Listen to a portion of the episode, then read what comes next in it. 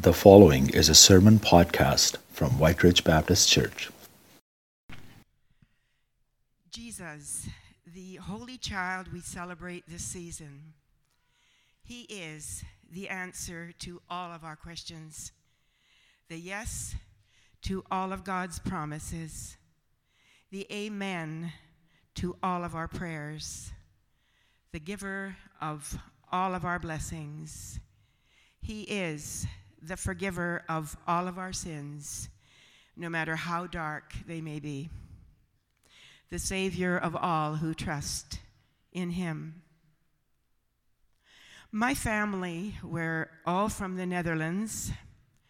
I was raised in an environment of mostly atheists and humanists. A few would say they were Christians, but there was no life evidence. They never spoke of Jesus, and they never went to church. There were no Christian examples for my sisters and I to learn from. There is, understandably, a much larger story behind the few words that I'll share with you this evening, but I will focus on what is most important. My parents and my uncles were market gardeners, and we all lived close to the Birds Hill area. When I was about eight years old, our dad started to take us to Sunday school. It was to Grant Memorial Baptist Church, good choice, when it was downtown on Colony Street. Our parents gave us each a Bible. Dad would drop us off, and he would pick us up every Sunday for those few months we attended. I loved those Sundays, learning about God and so many Bible stories. Unfortunately, we did not continue attending. However, I believe God used my Sunday school teacher in pointing me to Jesus. I believe he used Billy Graham on T V.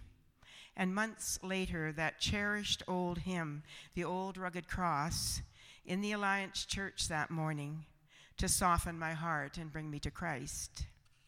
I was twenty-nine years old when I got down on my knees in our bedroom and I cried out to God. I was a blind, sick soul at that age, desperately in need of forgiveness and in need of a Savior. At that time, I didn't understand any of that. I didn't know Jesus came as a babe to die for me personally. All I knew was that I was desperately unhappy, and I knew something was very wrong with me, and that God had the answers for what I needed. I was genuinely tired of life at that young age.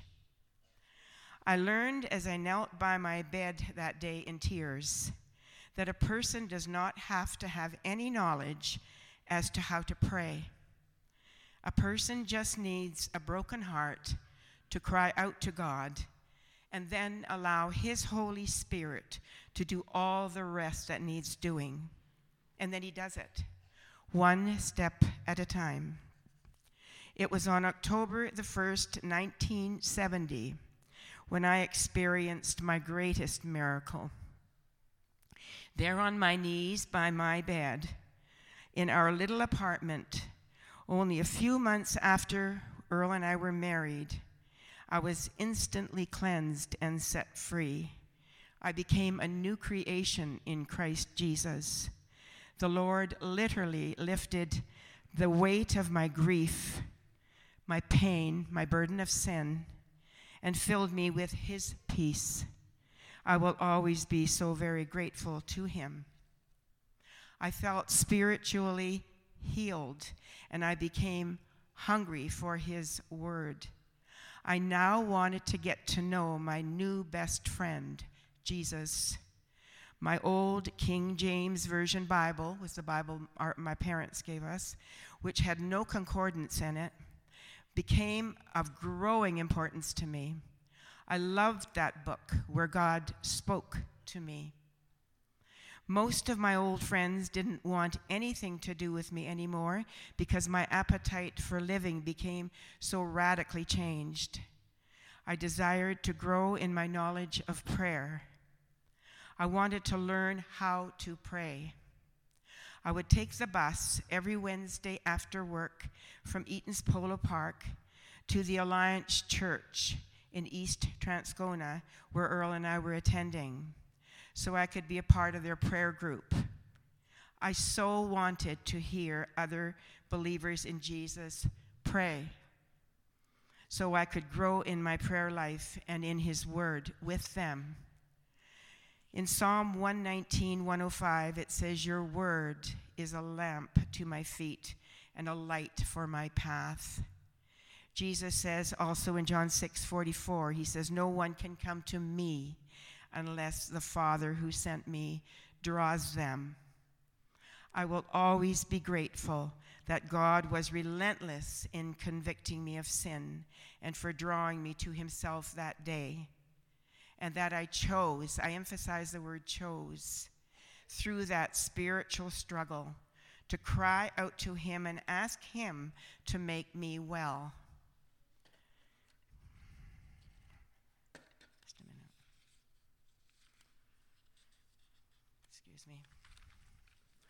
Satan had such a grip on me. As I was on my knees, I thought, what do I do?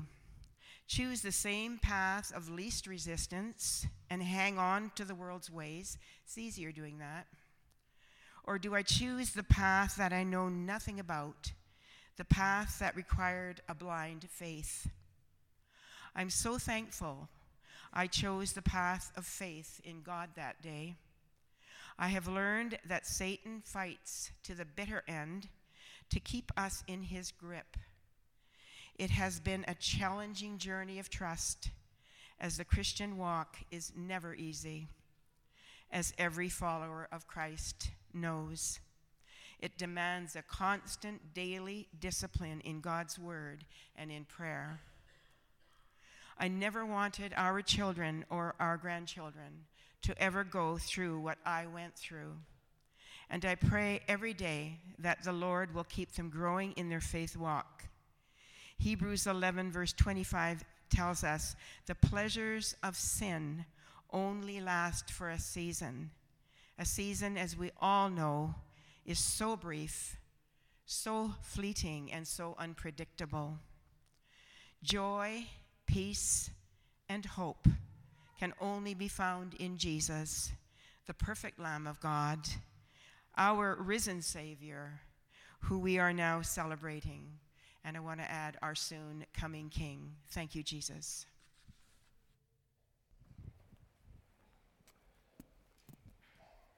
Amen. It's good to hear everybody singing tonight. My name's Terry. I'm one of the pastors here. And uh, before I open my little uh, lunchbox, I'm going to ask you, how many, uh, I can hardly see you, but how many are real tree people? Put up your hand, real tree. Oh, good, there's still some of us left. I, I guess the rest of you are either no tree or artificial trees, so by virtue of that. But uh, for most of our married life, we've, we've had real trees. It was a little more difficult in Bolivia. We had one year that we actually made our way into some countryside place where they were selling real trees, but uh, we decided not to do it again. And this year, because of some of the stuff that we've been going through, we decided not to do a real tree. And uh, the one thing that is a constant, though, is are all the ornaments that we put on the artificial or the real tree every year. And I brought some of them with me from our jank tree, and uh, thought I would share with you some of them. And, and Pat, Pat will correct me later, or the kids will, but I can't remember. Anyway, this one, a little green uh, felt tree, it says ho, ho, ho on it. I think this was Jonathan, our youngest, that made that, and I can't remember how old he was. I know that this one, it says baby's first Christmas. That was when Emily was born many years ago, nineteen eighty-seven. Um, and uh, I think also Jonathan made this pine cone glued together with googly eyes and uh, bow tie. And we still hang that on our tree. And uh, this this one made of safety pins and an angel that, that one of the kids made. That was Joel or Jonathan that made the macaroni uh, special, painted gold, and, and these these are incredibly valuable. And then our um, one of my favorites too is our, our time in Bolivia. All this is a little llama, and we have a whole bunch of these, and we usually have to limit how many we can put on the tree. And I mean, we also have a wee little doll, a cholita doll, which we put right inside the tree. And all of these, uh, of course, all of these are not of much monetary value, are they? They're, they're, they're. I'm not going to put them on Kijiji and get much. Uh, um, But they're certainly of great value to us, to Pat and I, and to our children, because of uh, who made them and what we we assign a value to them, don't we? And I'm sure you have many in, on your tree at home that it's an assigned value. And uh, in these last several weeks in our church, we have been studying what it means to be created in the image of God, and the the the, the center of that doctrine, of the fact that we, every human is created in the image of God, means that regardless of whether you've got a broken wing or whether you've got uh, half your fur missing or whether, whatever kind of condition you are, uh, however deficient you are, physically, mentally, emotionally, spiritually, that you are created in the image of God, and that's what gives you value. That's that's the teaching that we believe the sanctity of human life is built on. And we we believe that's so very important. I, uh, several weeks ago, we, we told the story of Jesus. One day, Jesus was walking, and some of the religious leaders were trying to trap him. And so they said to him, uh, should we pay taxes to Caesar or not? And you remember the story. Jesus said, well, bring me a coin. And so someone brought him a coin. It was a denarius. It's a, basically a coin in the Roman world that was one day's wage. And so they brought it to him, and he said, whose image and whose inscription is on that coin? And someone on the crowd, they said, Caesar's. And so then Jesus simply said, well, then render unto Caesar's that which is Caesar's, and unto God that which is God's. And, of course, if that if that particular coin that somebody brought to Jesus that day two thousand years ago would have been a, a coin that was really smudged, and maybe the inscription of Caesar's head was hardly noticeable, whether maybe the, the actual name Caesar was hardly readable, it still would have been worth what? One day's wage, denarius. And that's a picture of how God's image stamped upon you and I is, is, is the same in each case, each one of us, regardless of how broken by sin we are, how marred we are, by those that have sinned against us, or by us who've sinned and brought our own shame upon us. We are of immense value, and it hasn't changed. It hasn't changed from the day, the moment you were conceived. God's value placed on you. It's an assigned value. To me, this is one of the very foundations of the Christian message. So often we hear that the, the gospel, the good news of Jesus, is, is the, the response to the bad news. And we forget that if we go back further in the scriptures, in the Bible, it begins with good news before there was bad news. So often when we're talking to people, we just talk about bad news, and if they ever accept the bad news, then we can tell them the good news. But the good news is the starting point, and that is that every human being is created in the image of God and has deep worth all by themselves. And it's Christ's intent to bring back that glory and that worth that his image is stamped upon that person with. And so... So th- this Christmas, as I think about what Jesus did, I'm particularly interested in thinking about all the ways that brokenness of image bearers has resulted in, whether it's physical brokenness or disease and illness, or mental brokenness, mental illness, whether it's someone who's in prison and, and is, is their life has shrunk down to a, an eight-foot cell, or whether it's someone who is in a foreign country and and maybe it's somebody that is, is just suffering all kinds of grief right now at Christmas. Uh, however life has shrunk, God loves you. God loves that person you're thinking about. It hasn't changed. There's deep, immense worth upon you. In fact, it says it says in the Bible that God didn't wait for you to kind of polish yourself off and bring yourself up to a bit of an image-bearing creature.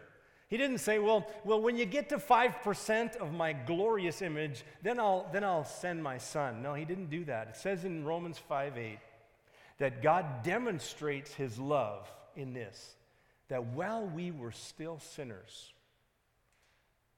broken image bearers, God sent his son, Jesus Christ.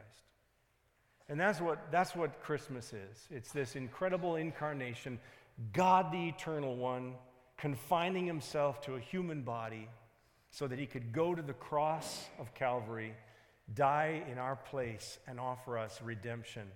And begin that work that happened in nineteen seventy for Frida. That work where God becomes resident in someone through faith and begins to polish that image. Begins by his Holy Spirit to actually bring back more and more of the image of God and the incredible attributes of God that he wants us to live out. Love, joy, peace, patience, and so on. You know, every every year at the Jank home, we, we get to about January the second or third, and we take everything off the tree, don't we? Do you do that at home around then? Get to the new year? And you put them back in the box, and you put the box away, and you don't see it for a year. And somehow it's it's out of sight. You know, sometimes we do that with our charity, don't we? We do that with our our good works, our good deeds. We we come out at Christmas and we feel like, well, we need to do something beyond ourselves. We feel guilty because we're enjoying such abundance and supply, and and so we do something at Christmas. But I wanted to encourage you tonight. I wanted to ask you, would you take that and extend it to all year long? Instead of allowing the people that are kind of visible for you at Christmas because you decided to go beyond the us for and no more kind of Christmas and, and minister to a prisoner or a shut-in or a, an, an elderly person or or do something beyond what you normally do, why why not you why don't we continue that all year long? Why don't we make the visible visible all year instead of invisible? And uh, this evening, when you were coming in, I hope, did you get one of these little Christmas ornaments? Did you get one? Could you bring it out and just hold it in your in your hands right now? And what I'd, I'd like to do this evening is, I'd like you to assign a value to this representation of a person. This little ornament, it, it could easily get broken. It could easily get lost. I know it's only worth pennies, but it's it could be worth so much more if you will assign worth to this little, this particular ornament that you received this evening, Christmas Eve, two thousand nineteen. I've kind of had a head start, didn't I? Because I was sharing this evening, so I, I already have decided that for me, this little green ornament that I hope I don't lose is going to represent my mother-in-law. Because my mother-in-law right now is closer to the brink of immortality than she has ever been, and struggling with dementia, physical infirmity, and and it's been a real journey for our family, especially for Pat and I, to get her moving out of, out of her apartment, get her paneled, get her into a nursing home, and so on. And I just want to be the best son-in-law I can be to her. And I just want to make sure that I help her finish well, whatever that means. So this, this little ball in my hand represents my mother-in-law that I will be praying for tonight. I want to ask you, what, what, do you, what, do you, what do you want your little ornament to represent? Is there a person that right now comes to mind? I would ask you to think about that right now. Someone who has gone through a very difficult year, perhaps. Someone that immediately God the Spirit brought that person to mind And this is going to represent that person tonight for you, and if you will be willing to, for years to come perhaps. What I'm going to ask you to do is I'm going to ask you to stand with me now. Would you rise and stand with me with this little ornament in your hand? And um, again, th- this is only a, a, an inexpensive little ornament, not worth much, but if you would assign value to it, it could change the way you pray in the coming year for this person. It could change the way that you take yourself out of your own life and comfort zone to actually minister to this person in the coming year in a way that's going to make eternity different for them. So I'm going to ask that you would just think of a person, and now I'm going to ask that you'd let me pray for that person as I lift all of the people up that are in our mind's eye tonight. Would you let me pray now? Let's pray. And now, God, our Heavenly Father, we just thank you. We thank you, Lord, for this evening. And I believe, Holy Spirit, that you are present tonight. Would you come? And if someone right now in this room hasn't even got a clue who to think about, would you bring to their mind somebody right now? We hold that person in our mind today, tonight. We hold them up to you.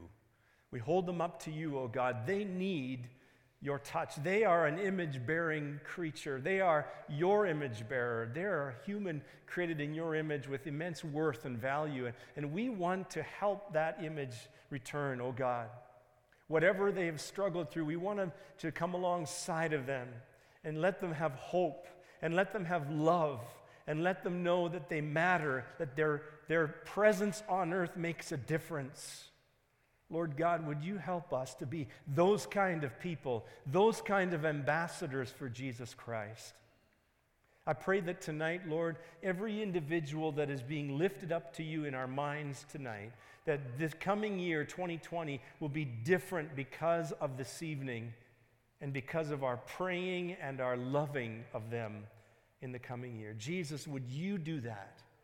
Oh God, for your glory in this person's life, would you do that? That you might change history for this reason. Thank you in Jesus' name for each one of them. And for each one who holds up the ornament, may a blessing be found in this for them. In Christ's name we pray. Amen. Amen. You may be seated.